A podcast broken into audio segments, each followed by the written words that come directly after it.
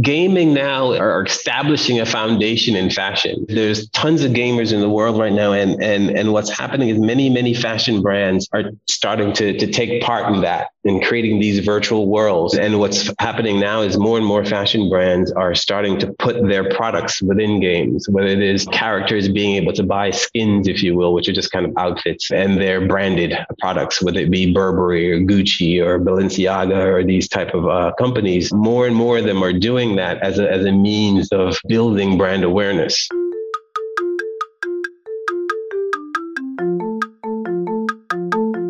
This week, we are brought to you by Attest. Attest is a consumer research platform that enables brands to make customer understanding a competitive advantage with continuous insights. By combining unparalleled speed and data quality with on demand research guidance, the platform makes it simple and fast to uncover opportunities with consumer data and grow without guesswork.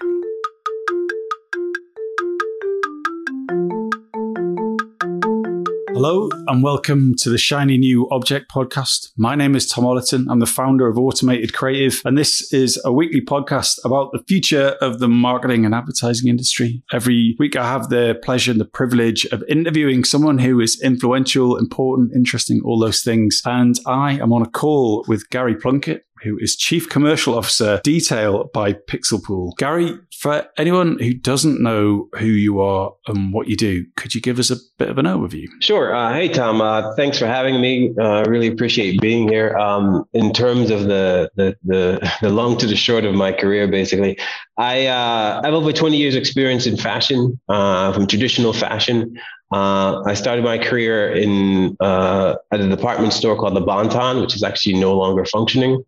Uh, from there, I, I, worked for Tommy Hilfiger for a little over 10 years and then transitioned to working for a denim brand uh, called G Star uh, in, in Europe.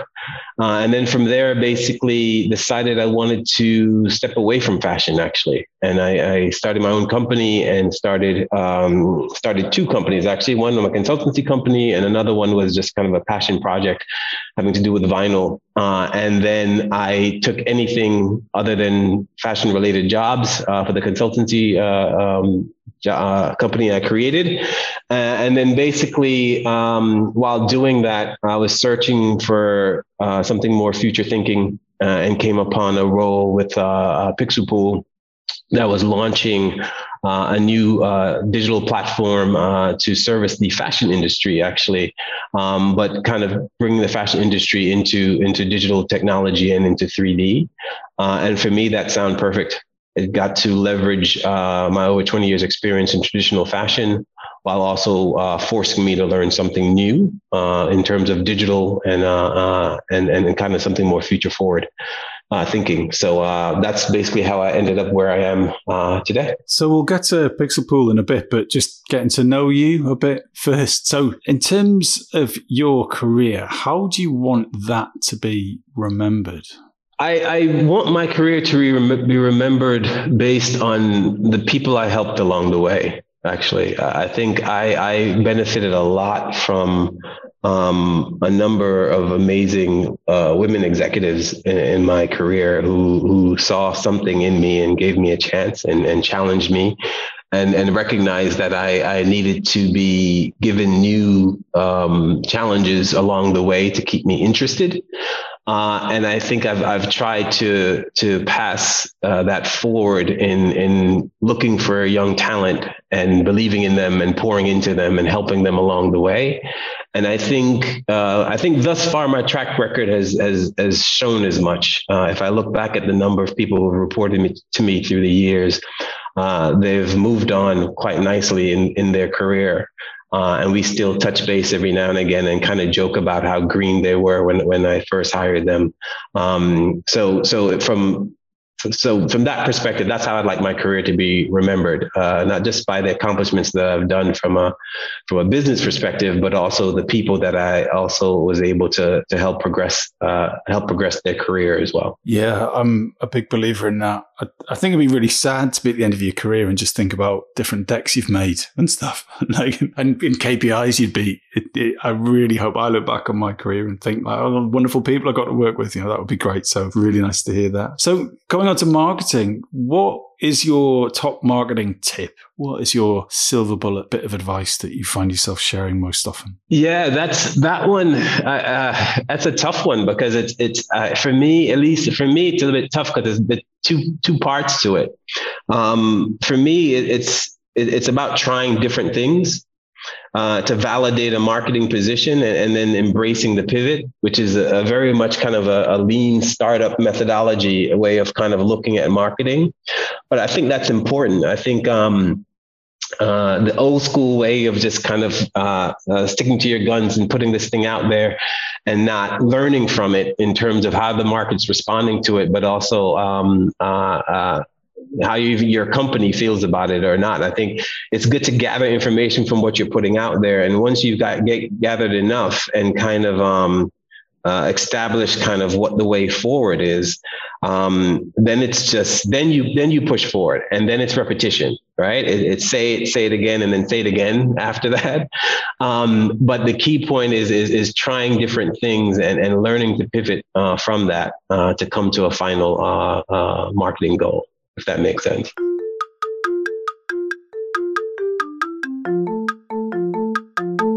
So, we're going to come on now to your shiny new object, which is gaming technology. So, I think I know what the marketing application of this is, something I think I've been thinking about.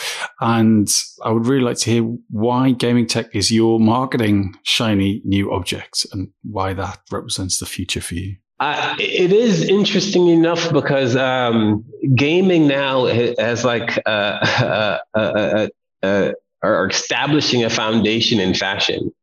Um, there's there's tons of gamers in the world right now, and and and what's happening is many many fashion brands are starting to to take part in that in creating these virtual worlds, um, including not just fashion but also even artists. You know. Travis Scott did a whole concert in a game, basically, where uh, you know millions of people came and, and, and attended that and, and watched it um, uh, from a from a gaming console, essentially. Uh, and and what's happening now is more and more fashion brands are starting to put their products within games, whether it is um, characters being able to buy skins, if you will, which are just kind of outfits, um, and and their branded products, whether it be Burberry or Gucci or Balenciaga or these type of uh, companies. Um, uh, more and more of them are doing that as a as a means of of building brand awareness. Um, you know, if you have a character in the game that's called, you know, Gucci Boy, uh, and and in real life you're not wearing Gucci, it seems kind of a disconnect. Um, so it's uh, it, it, creates a scenario where uh, you potentially also want to live your persona outside of the game. But also, if you've never heard of this brand and you like the skin that you bought, you know, next time you walk past a store of that brand, you may be more interested to go into it as well. Uh, so, it, so anyway, the long to the short is gaming is becoming more and more important uh, in the fashion industry, uh, not only from a, a, marketing and, and brand awareness perspective, but also because uh, more and more fashion brands are, are delving further and further into 3D. Uh, designing in 3D um, and, and and and creating you know full collections in 3D without a single sample being produced, and then using that to sell to the market. Um, and, and as a result, gaming comes into play there because you could do way more with 3D garments in a gaming, uh, in a game setting uh, than you can in just, you know, uh, uh a 2D um, or, or even on a grid view um, in a traditional kind of e-commerce way of, of selling. You can put 3D items there as well. But in the gaming environment, uh, that product can actually do something it could dance, it could run, it could it could uh, have a fashion show. Uh, it just becomes way more interactive and way more interesting. So it's so exciting to hear you say this because um, I grew up in the, the 90s, really. And the idea that gaming would have anything to do with fashion seems so wild.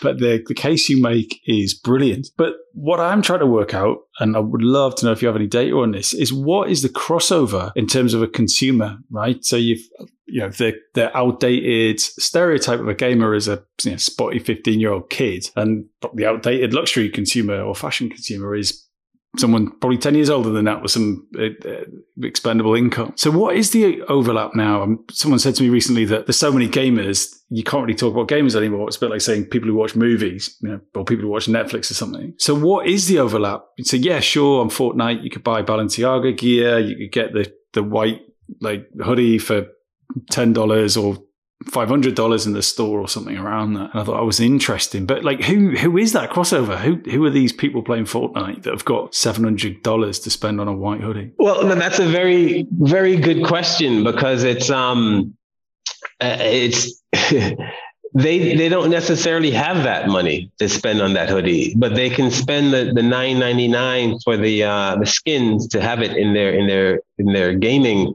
uh, scenario. So it, it creates two two avenues actually. So there are people who are gaming that that do have that money, um, but because more and more people are investing time and energy into their gaming persona, um, you know that that nine that nine ninety nine uh, skins that they bought. Um, you know, imagine uh, ten thousand people buying that same thing to wear in, in when they're playing that particular game with their own friends or so on and so forth. So as a multiplier, um, the brands tend to end up, you know, make can make you know good money um, just dressing your your video game avatar or a video game character. Um, uh, so so there's there's a, a commercial model uh, for that. And then in addition to that, you know, if they are able uh, over time because they're making more money or uh, they ask mom and dad for whatever. Uh, maybe it's not the hoodie that's being bought, but maybe it's a, maybe it's a keychain. Maybe it's something mm-hmm. smaller that's a bit more accessible uh, versus the 700 uh, euro uh, hoodie. It, it's something else that that's easier um, to to uh, to have and be able to wear um, in in the physical world versus the the, the video world.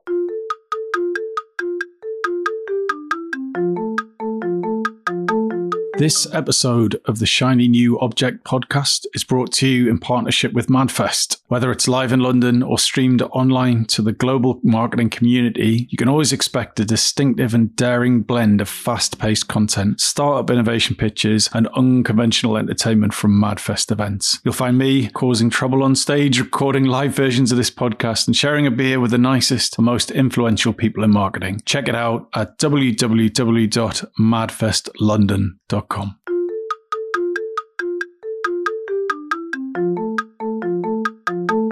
I'm really interested to know how the media works the other way, right? So, for example, someone who's playing Fortnite who hasn't who isn't interested in fashion at all, for argument's sake, so consequently doesn't like go to any fashion websites or watch any runway stuff or read any print magazines or has anyone who hangs out who already wears any of that stuff. Like where are they getting this exposure that someone something like balenciaga is even cool in the first place or even desirable or, or even luxury? Like i I have no interest in fashion, Gary, and you can tell by looking at me, basically. And it's horrendous. And so, like, someone might say, "Oh, such and such as that." I have no expect no exposure to that person. So if that person showed up in a game, and I do game, uh, not a great deal, but like casual mobile stuff. If that person showed up, I would be like, "Oh, I've never heard of you." So how does it work the other way around? If you, in order to create desire for the virtual goods, there needs to be a media that isn't the game itself, presumably, or am I reading that wrong? Um, yes and no. I mean, I think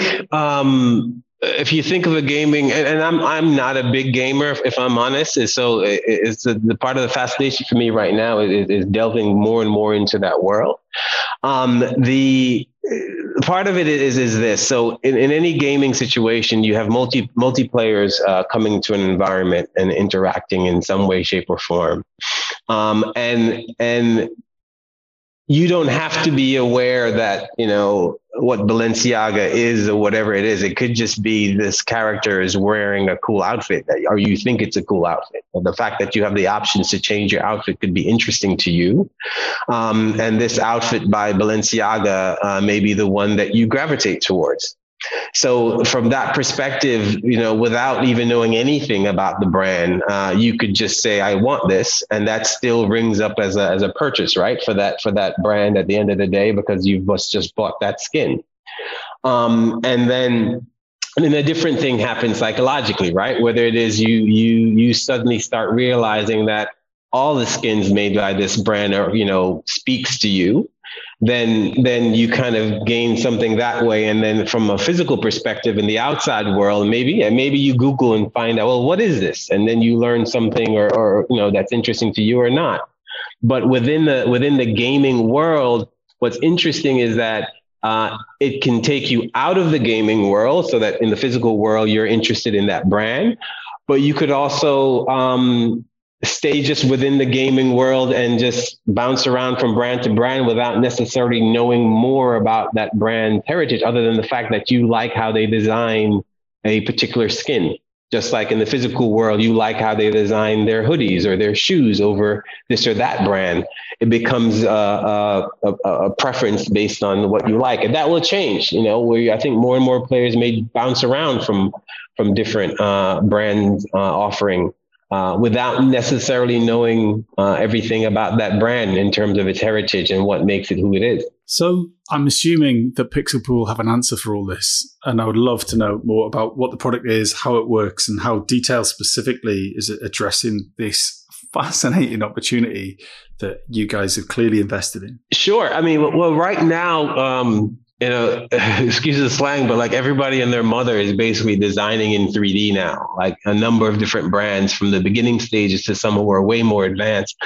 And what's happening is they they're you know have more and more designs in 3D, and the question is, well, what do I do with this? Uh, and and what we offer is we we basically built a platform called Dtail that's built on a, on a, the Unreal game gaming engine, where we basically created a virtual world in which uh, you can create virtual twins of, of physical spaces. So whether it be a store or a showroom or a house or your office, even Tom, where we can create a virtual twin of that where all the items in it, whether it be you know a table or a chair or a fixture, can be moved around as as just like a video game, picking something up from one place and placing it someplace else to basically create a space that is could be used for for selling. So you could use it to present to a buyer to then sell a product on those particular fixtures. So your 3D garments can then be incorporated into the space uh, by yourself. You can place it however you want it to be placed. Uh, and then you can sell that to you know to a buyer, or you could use it um, with more and more people now uh, working from home. You could basically use that um, as a means for everyone to kind of log into that space together. Um, and and while someone takes control of, of the of the uh, controls in, in moving through the space, uh, putting products here, there, whatever, uh, you as a team can determine kind of how your collection comes together uh, by looking at it in totality and how that could uh, land on a selling floor, um, for example. Um, so that's that's one way, uh, kind of the starting place. But for us, our vision is is to think way out the box, outside the box. I mean, the whole nature of gaming is that you're able to create these you know unrealistic worlds that you can in, in interact with with characters and so on and so forth. So our position is you know why why can't you do that in fashion? You know why can't you um, uh, display or sell your products in some fantastical world whether it be in space or in the clouds or or under the earth or within a mountain or whatever it is? Why does it have to be this four wall space with a floor and uh, and and traditional mm-hmm. fixtures why not reimagine um, uh, how you uh, present yourselves to the overall market and, and how your product uh, function and displayed um, to to create a, a, just much more dynamic and interesting experience from a selling as well as um, um uh, marketing or, or, or you know, merchandising perspective.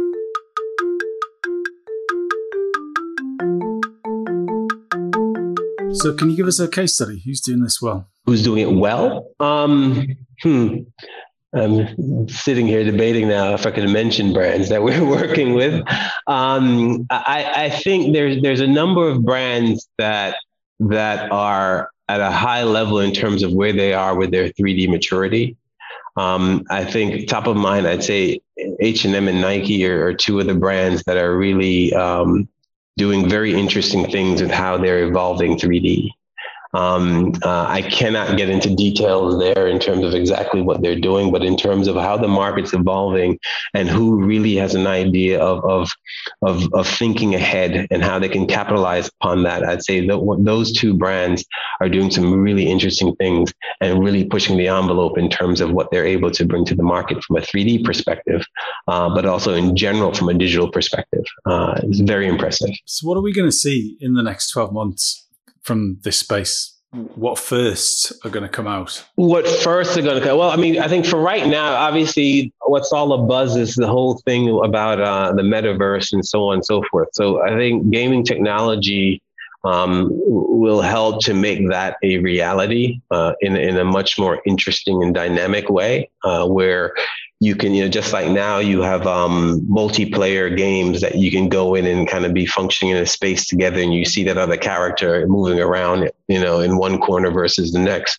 Um, the, the metaverse is going to, you know, have similar type of um, uh, realities uh, going coming about, and gaming technology can help with that, uh, where you are able to to interact um, in this space with with with multiple players, multiple people um, uh, going through a similar experience, which I think is is is interesting to me, and, and, and I always kind of lay a parallel with kind of how social media uh, allow you to kind of experience somebody else's world because they you know they took a picture of their food or they took a picture of themselves on, on holiday and this amazing place that you never thought of before. I think with gaming technology you'll now be able to kind of enter that space virtually um, which is interesting. Uh, the sky becomes limited in terms of what you're able to then experience and allow your your your your friends, family, or strangers uh, to also experience uh, based on uh, what you can create and think up and then execute uh, using gaming technology as well as other 3D and digital technologies. Unfortunately, we are at the end of an episode and we could have done this for a few hours, I think, unfortunately. But you've done a really beautiful job of presenting a very exciting future and, and, the role that you guys play in that. So if someone wants to get in touch with you, how would you like them to do it? Easiest, you could reach out to me on on on on LinkedIn. Uh, you could reference um, Shiny New Object podcast that you you heard me do a talk and would love to to speak more about it. Um, I'm always open uh, to engage and just and also share my my my whatever I've learned from from this space uh, with whoever is interested. Um, I think that's the easiest way to reach out to me. Fantastic. Well, Gary, thanks so much for your time. Thank you. Appreciate the time, and thanks for having me.